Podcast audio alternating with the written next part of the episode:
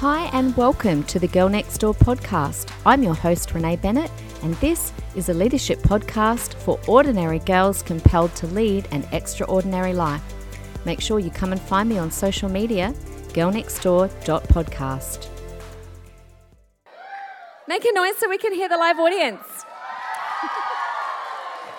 you can hear it's girls except for Sam Long. It's like, woo! And the photographer. All right. So, um, Hannah and I have actually been really wonderful friends for a long time. So, I'm going to introduce her, not because you guys, you of course know her, but the listeners on the podcast right now have not met Hannah. Don't follow her on social media because she doesn't really post. Literally, I'm going to hold her to more posting. I always go to her Instagram to see what's happening in the life of Hannah. It's like, nothing since April 2018, like maybe 2019. I think someone asked me recently, they're like, Are you okay? And I'm like, Yeah, I'm okay. And they're like, Oh, you just have nothing on your twins up there. And I was like, Oh, yeah. Yeah, don't. You, you, don't have the twins up there. Sam no, does, I need you don't. I probably, yeah. it's just something that's like on the bottom of my list. It's actually what I love about Hannah because she's not like, you know, on Instagram all the time. It's actually a good thing. Um, so, for those people that are listening right now, Hannah is the Youth Alive Director, along with her husband Sam, of South Australia. And she's also a worship leader and a singer and a mother of three. Only had twins a year ago, which is amazing. And most of all, a really good friend of mine. Hence why we were late coming on the stage, because we were literally having a really good convo, which we are mid convo she's like, hold that thought. I said, okay, so after we get down, we're going to continue our thought of something that changed her life. I really want to know what it is. So we're going to have a conversation about Hannah's life, and I know that as you guys listen today, or girls, I should say, that this will be something that will really touch your heart. And I'm going to get Hannah to pray for us all at the end as well. Um, but let's start off with a few get to know you questions, Hannah. Sure. Okay, so Hannah's married. Just tell us how long you've been married. Um, six years in January. Six years? No, yeah, six years in January, yeah. Sam, yep. looking at Sam for confirmation. Sam, that does not look very confident. He's like, I think so. When you've had twins, you probably forget what the years. Yeah, well, I even forgot how old I was the other day. I was like, I think I'm, I think I'm 31. claim the youngest to... year that you thought you were. Yeah, just claim yeah, that yeah, one. okay. All right. So tell us, um, what is Sam's worst habit? Okay, there are a few, right? Okay, there's more than one. There are a few that drive me absolutely insane. But the one that makes me most mad is he makes himself sneeze. So, like, he'll get objects. It could be a fingernail, it could be a toothpick, it could be anything, and he'll like wiggle it up his nose until he sneezes. And it drives me bonkers because he, I'm a very allergic person. So when I sneeze, it's like for me, I associate that with like distress. And so if he keeps sneezing, I'm like, stop doing that. Just stop doing that. But yeah, he does. He but, did it on an Instagram live in our youth group. I was watching yeah. that. He was in the car because I think the house was too noisy, doing an Instagram live, and I think he put a pen lid up his nose. Him and his brother both do it. They do it for pleasure, they say. That's disgusting, Sam. Yeah. And during COVID, you cannot do that.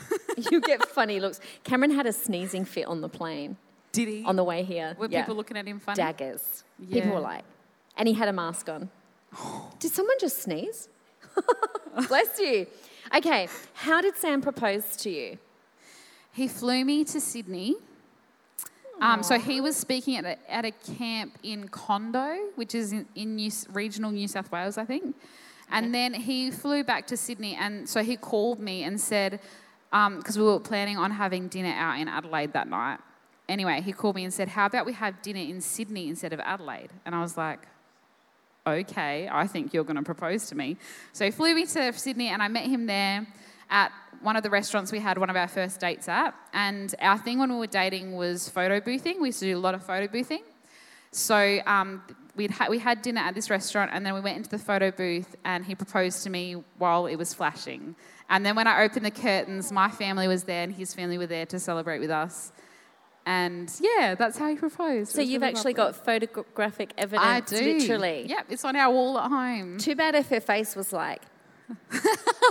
No. No. Can you imagine? Sam is on his phone. Unbelievable. listening to He's just wife? taking some serious notes. He's taking some notes on how to propose. so, but imagine if she said no and that was caught on the photo booth. yeah, that'd be bad. No. He knew I'd say yes. He knew it. So who liked who first? Mm, good question. Sam it's a told pretty me in long the car. story. See if it matches up. So God told me six months before I actually had feelings for him that I was going to marry him when he was seeing somebody else. Oh, that's Yeah, That at is- Hillsong conference. So God told me, and I was like, "That's weird." Like, but I didn't feel repulsed because I didn't like him. But I was like, I'm not like, oh no, He- God, no. It was just like, okay, I guess. Like, but I wasn't excited. I wasn't repulsed. It was just like, I already. It wasn't even a shock. It was just like, oh, okay, I guess so. But I'm not telling anyone. And like, God, it's completely up to you. I'm not messaging him. I'm not talking to him. I'm going to avoid him like the plague. And if it's you, it will happen. And then January, I started getting butterflies. And then March, he started texting me. And then April, we started dating. And then a year and a week later, he proposed to me. okay. So that was all within like what, eighteen months? Yeah, but we grew up together. Oh, did you go to school together? No, Um, she can't remember. briefly. Well, see, he's two and a half years younger than me. So when I moved to Murray Bridge, I was in year six and he was in year three. Oh, Cameron, I'm older than Cameron too. Yeah. So, So was- we would have technically gone to the same school, but he would have been on a different campus. He would have been on junior campus, and I was was, in primary campus. school. He was in junior primary when you're in primary. That's right. And then when you're in high school, he was in primary school. I know, Ew. yeah. Yeah, but it all worked out in the end, so that's good. So, but we went to church together. Yeah, okay. Did church stuff together. Yeah. Okay. Yeah. That's really key. Okay, so that's pretty dangerous though when, when I hear people say, God told me I'm gonna, you know, marry them and it works out for you, but then about 55,000 other people think God told them and it's clearly not right. Yeah. so what would you say? I would say a big thing would be obviously circumstances. Like if they don't like you, then clearly you're wrong. Yeah, and I think for me it was like I like literally, I know this it sounds bad, but I literally at the time I didn't have any feelings. I didn't find him attractive. There was nothing. There Sorry, was nothing there. So like for God to do that right. and to tell me it wasn't like I was like infatuated with this dude and I was just like I'm sure God has told me. It was like God knew because I take a long time to get used to an idea. Had to So pre-prepare you. God just had to like just prepare me. Even when I got engaged, I was like, I need a couple of days just to like, this is a big thing that's changing. Right. And then when I got pregnant, this is a big thing that's changing. I take a long time to process things. Yeah, I get So I feel like that was God maybe being like, just P.S. Don't worry, it's not happening right now, but one day you're going to marry him, so just get In used to the idea. time. Yeah. I don't know. I get it. I get it, especially about the baby thing, because once you're pregnant, you're like, oop, there's only one way out. Oops, Yep. stuck now. Yeah, you're exactly. stuck with that baby. Yep. Okay, so you've had a lot of ups and downs in life, Mm-hmm. but one of the things that I admire about you the most, and it's a characteristic that I do talk about quite a bit on the podcast, um, that I think is really important is emotional stability.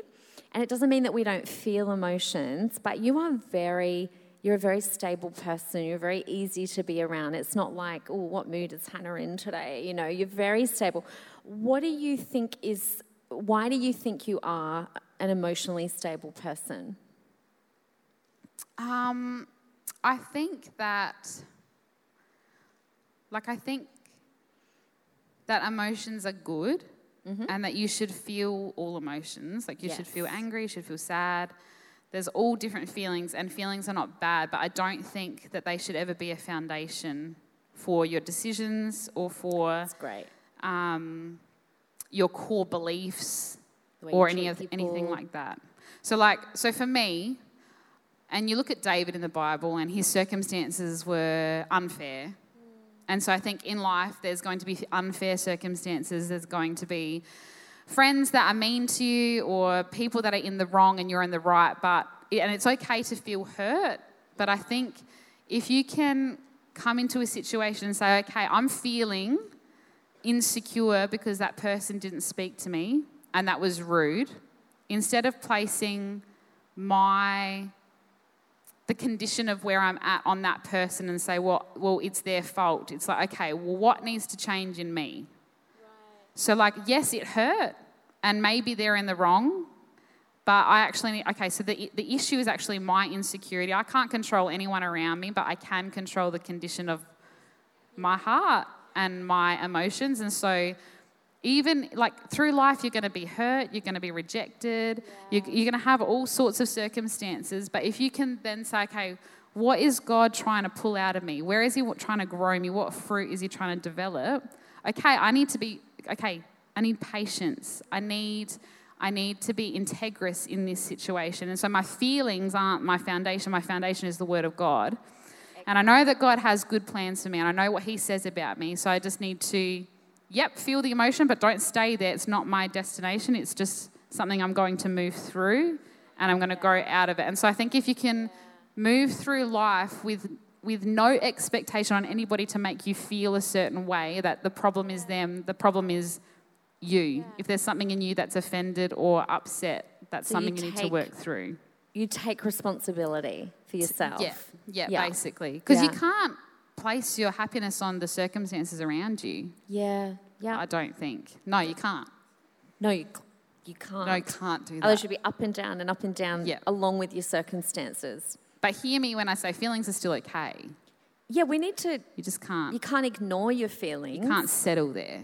Yeah. And you said it at the start, you can't dictate how they make you behave. Yes. So, yeah. Okay.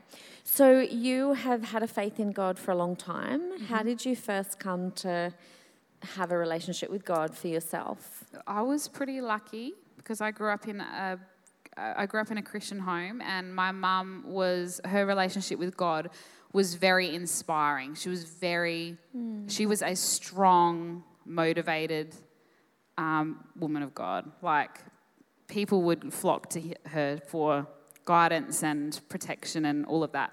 So, like, I, I think I observed her passion and her love for God, and I was like, I want that in my life. Like, I'd even watch her spend time with God, like reading the Word and, like, you know, watching podcasts and all of that, and like, mm. I, I just saw the hunger in her, and I was like, I want that. Um, yeah. So I think I experienced God, I experienced the Holy Spirit at a very young age.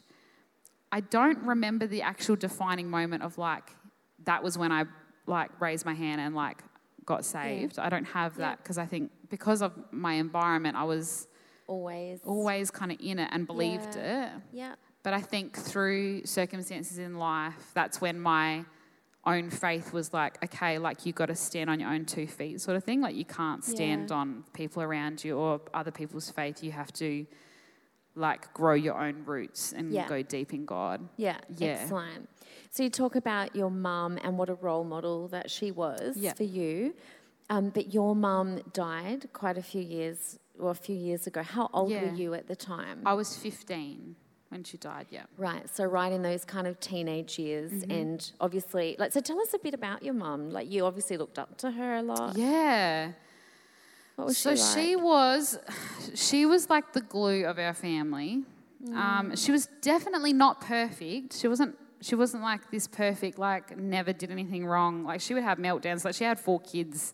Yeah. Under I don't even know how many like what our ages were or whatever. But that's like a lot of kids to have. I have three, and I'm like I'm so done. Like I'm not having any more. um, but she even though she wasn't perfect, I knew that I was so loved by her. And just like I just felt incredibly protected. She would she would be who I ran to for everything. If you know, if I felt sad, if I was afraid about something, if I had an issue, I would like confess my sin to her. You know, like, Aww, and I just felt yeah. like I just need to get this off my chest. I got to go tell my mum. You know, like. Yeah. So for me, um, yeah, she was just a very, very safe place. Yeah. Um, and I'm pretty sure I can speak for all of my siblings. Like they also had that same relationship with her. Yeah. Um, but she loved God, and especially when she um, when she got sick, she was so like her faith was so inspiring. Like even the elders in our church just gleaned from her because she was just like I don't know, so in love with God, and like her strength was Him. Yeah. That was her strength. Yeah. Um, yeah. So that would have left a really, really big hole in your life and in your family's life. Mm-hmm. What do you remember most about that time, like just after she died? It was just very dark. Like, um, yeah, because my family were like the poster family of the church. Like, they're the good Right. family. Like the Prince, because my, my last name was Prince. The Prince family were like the, the all together, like, look up to family. Yeah. Um, and home was such a safe place, but it just literally overnight got turned on its head. Um, and my dad like became very angry. And so yeah, it was just like it felt very empty. Like home was like a very cold, angry. Everyone just like stand up for yourself, like um, place that I just hated being. And even when I was like out or like at church or at my friend's house, I would just dread having to go home. Like it was like, oh, gotta like, I want to enjoy this, but I know I have to go home at the end. Um, And yeah, it was just very, just very empty, very sad. And I just think, even just seeing like my siblings struggle in life, it was just like a constant reminder of her absence. And um, yeah, just a constant like realization of the huge hole that was left because she really Yeah. was like the glue, like Thank 100%. Sorry, guys, I told Sarah's Renee I was probably going to go. She told me cry. she'd cry. I was like, I'm sorry in all right. advance. It's fine. Um, yeah, so it was very hard. Uh, my sister, um, she moved away like within a year of my mum's death because it was just like home was literally just, it was horrible. Yeah. Um, 'Cause what, what happened with your sister? What happened with her? So she moved to America and she did nannying. Um, and for her, she felt so out of control that her way to cope with, because I mean, like my mum had died and there was a lot of grief caught up in that. So she ran away, sort of thing. And I think because she felt so out of control, the only way, she, the only thing she could control was what she put in her mouth. And so she came home after a year um, of being in America, and she was very sick. She was um, she was anorexic. She was diagnosed with anorexia. Um, and the way I found out was like, because she came home and she was evidently tiny, but she actually lied me into believing that she was fine. Like she just would lie to me, and so I believed she was fine. My dad would say, "She's ill. She's sick." Like, and I'd be like, "No, Dad, you don't know her. You don't understand." Blah blah blah. Anyway, so one day, because she'd wake up every morning and she would say, "Do I look fat in this?" And I'd, you know, I idolized my sister.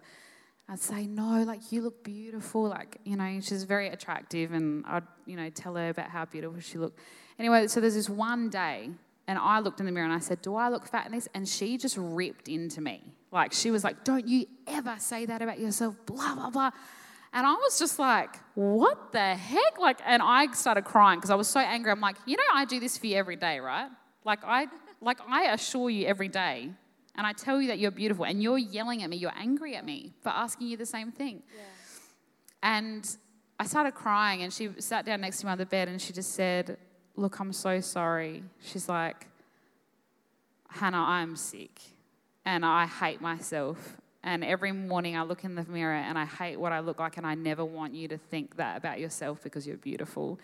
And yeah, she was she was very very ill, but she didn't really want help for a while. She um, she just loved the control and loved the like she needed the control. Yeah. She needed to be able to control. And that's that's where often the eating disorders can come from. Mm. Is it's a symptom of the fact that you everything else is spinning out of control in your life, and there's one thing you can control, and it's what you it's your food. Yeah. And so that's her response. Yeah. And How I said to her, I said, you know, like, because she was just having tests, and I think like some of her organs started shutting down like she wasn't having her periods or anything. And i said to her because growing up she was very maternal. My youngest brother was a bit of a surprise baby so she mm-hmm. was very maternal to him. Mm. And i could see she just wanted to be a mum. And I, I said to her like you know if you keep doing this because you know you try and be rational and she just couldn't understand it. I said if you keep doing this to your body naomi like what if what if you can't have kids? Like, and she's like, I don't care. I don't care about having kids. I don't even want to marry, get married. All I want is to live in the hills with a veggie garden and be skinny. That's all I want. How did she come out of that? Um, Obviously, a lot of time. Uh, so, I mean, compared to a lot of other people that were on her journey, she was pretty blessed. She came out of it fairly fast compared to a lot of her peers that were also struggling with eating disorders. Um, but one night she kind of came out, um, she was going to bed and she came out in her dressing gown and she was shaking. And she was saying, It's so cold in here, it's so cold, and I can't stop shaking. And I was like, Naomi, it's not cold in here. Um, so they took her to the hospital, and basically, like, her body just was not coping with the lack of nutrition. And I think that scared her Yeah. into, okay, wow, I'm doing something seriously bad to my body. Um, and wanted help, but didn't want help at the same time. Anyway, there was a, a program, an eating program, um, like eating disorder program, sorry, at Flinders Medical Centre. Um, and the psychologist was telling us about it, and he said, but the only thing is there's a two month wait. And I was like, oh my gosh, in two months she's going to be dead. Like, Yeah. she's still losing like a kilo a, da- a, a kilo a week. Yeah. And so I just cried out to God and I just said, like, God, I, I've lost my mum. I cannot lose my sister. You mm. have to please do something. Like, you have to do something. And she has to get into this program. Mm. And so I felt like God put on my heart, pray for two weeks, not two months. So I started praying for two weeks and believing, like, mm. two weeks, she's going to get in. And two weeks came and we didn't hear anything. And I was like, thanks, God. Like, Why did you tell me two weeks? Yeah. Um, but the next morning I woke up and no one was in the house. And we'd missed a call from the day before Wow. on the Right, answering machine. Yeah, that they were like, there's a spot, bring her down. And she, she was admitted. And that was the, the, the beginning of the turnaround for her, was getting that medical and Yeah. support and help. Yeah. And and so, what about yourself? You obviously cope very differently. What helped get you through when your mum died? Um, I, I just cried a lot. And I think it was really good for me. Right. So, like, I, I had people around me. My senior pastors, um, Josh and Belinda in Murray Bridge, they're, li- they're the pastors of Lifehouse. They, um, they mothered me, they parented me. Yeah. Um, because basically, I, I felt like when my mum died, my dad was not coping. And so I didn't, I wasn't parented a lot until they kind of took me in. Um, and they were very intentional about being in my life and just supporting me, not even necessarily doing anything, but like I'm sure Belinda heard the same stories every Sunday. I would just sit there and cry and weep and just process my grief and tell her where I was really at, just being really honest and open and letting the grief come out instead of trying Yeah. and suppress it. I think that was really important. Yeah. Um, but ultimately, like God, like Yeah. God got me through. And um, I would, even when my mum was sick, I would think about the things that I was struggling with and find Bible verses that were like, would speak truth to my darkness. And I would write them because I was very weak. Like I felt like I had no strength in my body. So, or in my spirit, like I just had no strength. I was, I felt so weak, and so I would write the promises of God down in my pocket. And then when I was at school, if I was like, felt like I was just done, I would pull them out and I would read them and I'd remind myself of the truth. And one of the verses that I used to cling to is um, Romans 8, verse 38 and 39, and it says, For I am convinced that neither death, nor life, nor angels, nor principalities, nor powers, nor things present, nor things to come, nor height, nor depth, nor any other created thing will separate us from the love of God. And so, even though I felt completely hopeless, I didn't see any light, I could see in that verse, like, I think my hope was in my mother's love. My hope was in my family's togetherness. My hope was in all of these things that I couldn't control anymore yeah. and realizing that I don't have control over the circumstances in my life. But that no matter what happened, no matter how far away I ran, if I ran away from God, if I was mad at God, if mm. I if I made all of these wrong decisions, if you know, if Sam leaves me, if something happens to my kids, no matter what happens, God's love will remain the same. Yesterday, today, forever, He will remain the same. And He is the one that I can put my trust in, my hope in. And that even though I feel like there is no hope, God's love is enough. It's enough to restore my hope. It's enough to mend my broken heart.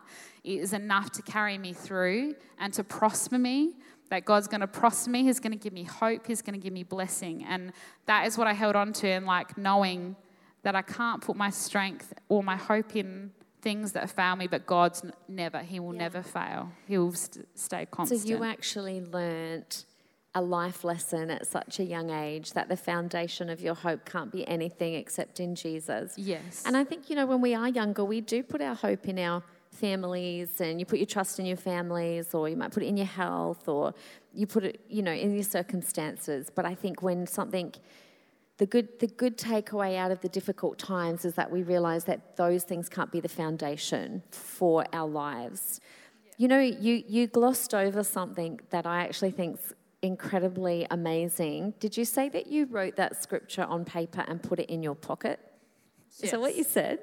yeah, because I needed to see it. But that's amazing. yeah. Like, what a what a great thing to do. That when you're struggling with a hard time, that you put a like that is a piece of hope in your pocket you know, some people might write it on their phone maybe, but I think there's something powerful about having, a, you know, if you're, whatever it is that you might be struggling with, find a scripture, write it out like Hannah did and put it in your pocket. And if you have to, pull it out 50,000 times a day and let that be your truth, not your circumstances. Yeah. The other thing that you have said to me that, that one thing that got you through was that you knew that your mum was in a good, in, in a good yeah. place because of when she passed away? Yes.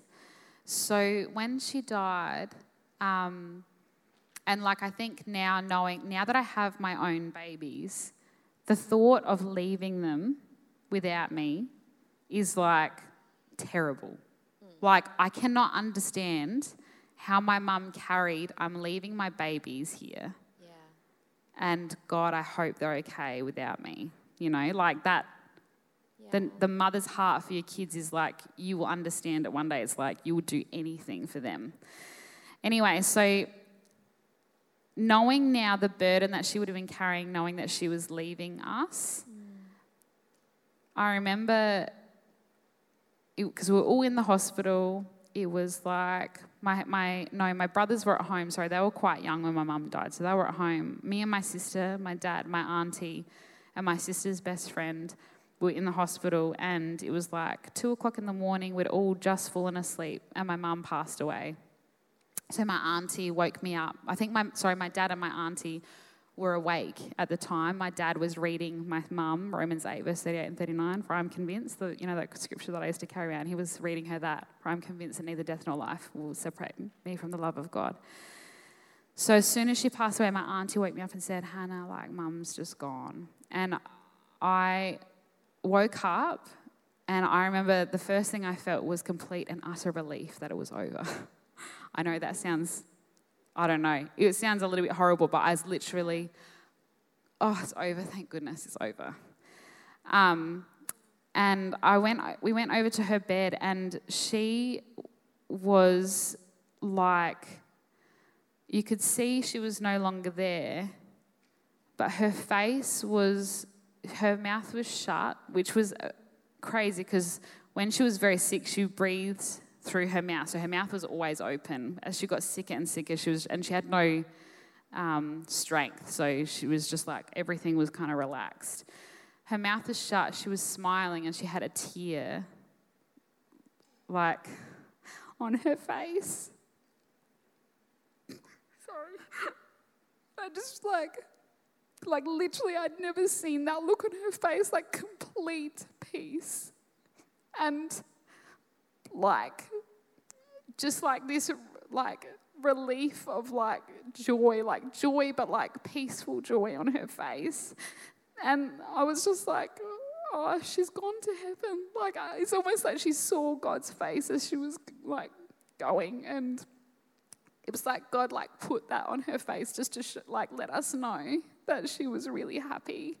Um, yeah, and I think seeing that on her face, like knowing that she's with God, like, and that literally now nothing is going to separate him, her from his love, was like a huge, I don't know, something that you held on to because you knew that she was, yeah, she was happy and she was with, she was with God. Yeah. And what a beautiful gift for you to Yeah. remember her that way. Yeah. And to have Yeah. that reassurance that it's like God sending a message to you that Yeah. she's okay. Yeah. Yeah. That It's more she's than happy. okay. She's She's relieved. happy. Yeah. Yeah. Yeah. Yeah. Yeah. Okay, before I start crying, let's just Sorry. I'm so Um, sorry. But what would you say to someone going through a hard time or going through grief? Uh, what would I say? I would say it comes to an end. It will get better. Mm. Because I think, especially when you're in deep grief, you wonder if it goes away, if it like will get better, or easier, or if you always feel like half your heart is gone. But if you if you place your heart in God's hands, He will heal your heart. He He He will heal you, and you you're gonna feel whole, not half whole or like almost happy, like you're gonna be filled with joy again. But stick close to Jesus because he his love is perfect. No one else is gonna fix you. I like I totally am for psychologists. I'm totally for counseling. I'm totally for talking through stuff, setting yourself up for success. But that without Jesus is not going to heal heal you. It's not going to heal your heart and give you completion like in your healing. Um, and you know the Bible talks about like God like if you give him ashes, he's going to bring beauty out of it. If you if you give him your brokenness, he'll fix it and make it even better than what it was before. Like not that not that God's plan was ever to kill my mum or take her away. We live in a fallen world and sin has introduced death and sickness. And sin did that to my mum. But God has pulled beauty out of it. And only He can do that. But you've got to give Him your pain and you've got to give Him your grief. Um, yeah. Yeah. but it will And- be over if you put it in His hands. Yeah. That is actually so powerful because I don't know about you, but when I look on social media, I'm a sucker for people's stories. Like, I love following people for some reason that have gone through tragedies and stuff on social media. Cameron thinks I'm so morbid sometimes. But what we do see a lot of on social media is people sharing and venting a lot of their feelings. And something that I've noticed is people going through grief on social media or even having gone through grief, often the message I hear is very different to that. And I hear things like, you've just got to find a new normal and it doesn't get any, any better and you just got to learn to live with it. And it's not very often that you actually hear a message like what you've just shared where you've given so much hope. That the Bible says He does give beauty for ashes, that He will heal your heart. He doesn't want to leave you in the middle of that grief with a, you said a half whole heart. That's actually a really good way of putting it. He wants to give you back a whole, whole heart. And I think that's really good because I don't read a lot of hopeful messages like that when it comes to people's stories. So, um, the other thing, too, just before we move to another topic, a lot of people that listen to this are leaders as well. I think you said it before that you, your leaders just let you talk and cry and be yourself. Is that the best thing for us to do as leaders then, is just to listen? Like, sometimes it's hard to know what to say. Yeah, I don't think I ever really needed anyone to have great advice for me though. I never was like, mm. like give me an answer. It was just like, just let, I would just literally vomit it all out, and for for Belinda to just cry with me Yeah. and say that's so unfair. Yeah. Or like, I'm so sorry. This is really hard. That was like, that's all I needed. needed. I just needed the support of someone to let me be a mess. Yeah.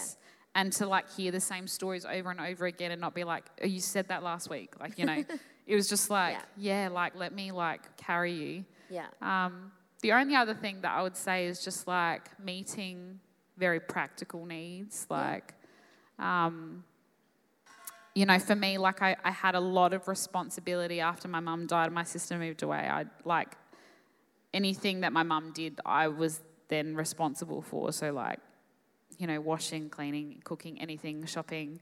Um, so like if you if one of your young people is going through something similar and they maybe they don't have a space to be a silly teenager anymore or have fun or they're doing a lot of the stuff at home like just meeting practical things and be, being there to like i'm coming over every week to mop your floor i'm coming over every week and on friday like we're going to go out and we're going to like have pancakes and like we're going to laugh at silly YouTube stuff. Like just giving space yeah. for the, the context of their age to be realized yeah. for them to be able to be like, oh yeah, I'm still yeah. 15. Like I can still yeah. like be stupid and like just doing normal things. Yeah, yeah, normal things. I think that's also like really important. Yeah. Okay, so I've only got a couple of minutes because I've yep. been going for almost Sorry. time. Yeah. Um. So just to finish off with, um, you are a worshiper, you're a singer, mm-hmm. and um, one thing that you also shared with me was that I think actually Sam told me was that you started worship leading again fairly soon after. Yeah. So just talk to us about that,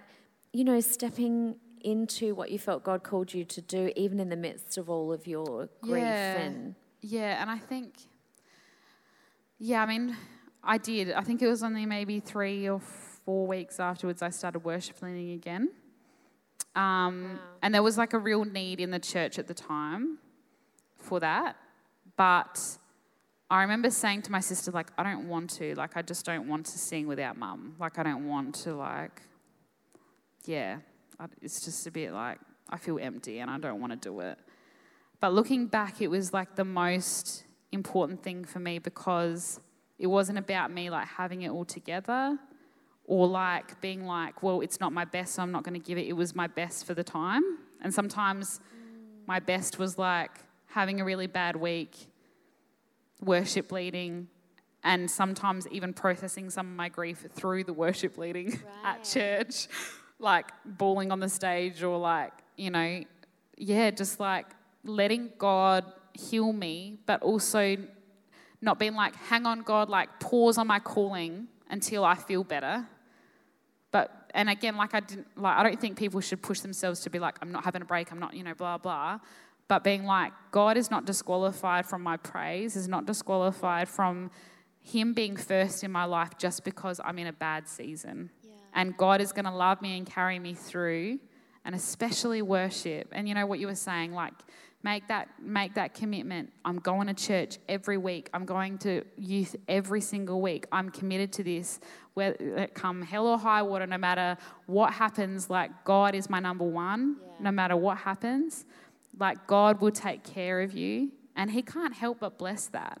Yeah. like he can't help but bless your heart to be in his house to do what you what he's called you to do and he'll give you grace for it um, but for me, it was just important because it was like a declaration of like God's still first in my life, and also God did some awesome healing in my heart, like through that. And I, I'm sure some of the worship was the crappiest worship, probably ever. But for me, it was like personal healing for me yeah. to be doing that in His house in a safe yeah. place through grief. yeah. yeah and you still worship lead today. And you yep. even ended up touring with Iron and Clay. Yeah. Right. I remember Iron and Clay when I was younger. And if I had known, like you, I would have wanted you to be my best friend if I knew you. Oh, that's so I funny. loved Iron and Clay. So you toured. Was it New Zealand or was it just through uh, here? Or? We just did. We just did Australia and Tasmania when okay. I was there. Yeah, yeah, yeah. They'd done. I think they'd done some overseas stuff in the past, but yeah. not. Yeah. Not how much? Lo- how old were you when you did the touring?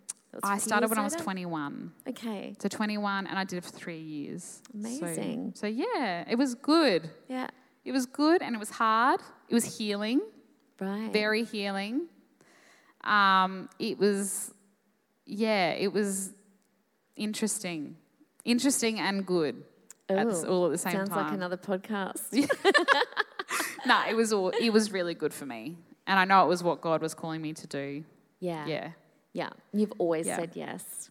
Yeah. And I'm excited to see. I know you're in busy mum season at the moment, but you, um, I'm just so excited to see how and where God takes you Yeah, in the future because you are a blessing not just to this state but to the nation. And I know God's got amazing plans for you. Um, would you mind finishing off by praying for everyone? Yes. Um, particularly maybe people going through a hard time right Yeah. now and people that are listening that are going through a hard time. Yeah, Um, definitely. so I'm just going to get Hannah to pray. So why don't we close our eyes? yeah. Unless you're driving and you're listening. Yeah, don't, don't do close your eyes. Yeah, just agree. um, yeah, Father God, I just thank you that you are our loving Father God, that you, you, your love is perfect. It is, um, it is, doesn't have any expectations on us. It doesn't have strings attached. It is just perfect love, God. And Father, I just pray for anybody listening right now, wherever they're at, whether they're in this room, whether they're in a car, whether they're in a bedroom, and they feel suffocated by darkness, they feel suffocated by grief or loss or pain or sickness, God. And I just thank you that you are bigger than all of that.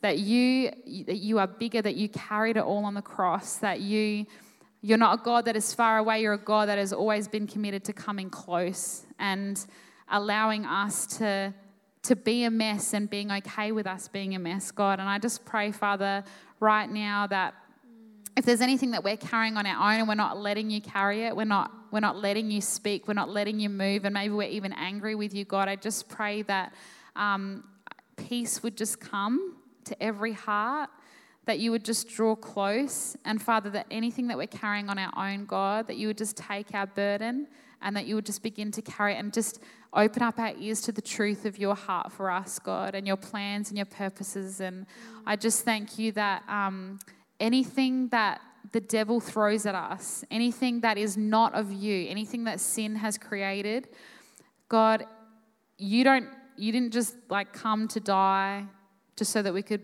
live in eternity with you, but you came so that we could have like a life in its fullest now. That you want to heal us, that you want to bring beauty out of our ashes, beauty out of our pain, and strength. And God, you want to use the testimony of the dark things to bring you glory. And um, yeah, we just we just give you our lives. We place it on the altar. And Father, I just pray that um, yeah, that you would just get the glory in every story. I pray that this would be a, a- moment where people decide right now to give you the dark things to see what miracles you're going to do with it. Um, yeah, in your precious name we pray. Amen. Amen. Can you please join with me in thanking Hannah for coming on today and for chatting and sharing her story so vulnerably? Make sure you come and find me on social media, girlnextdoor.podcast.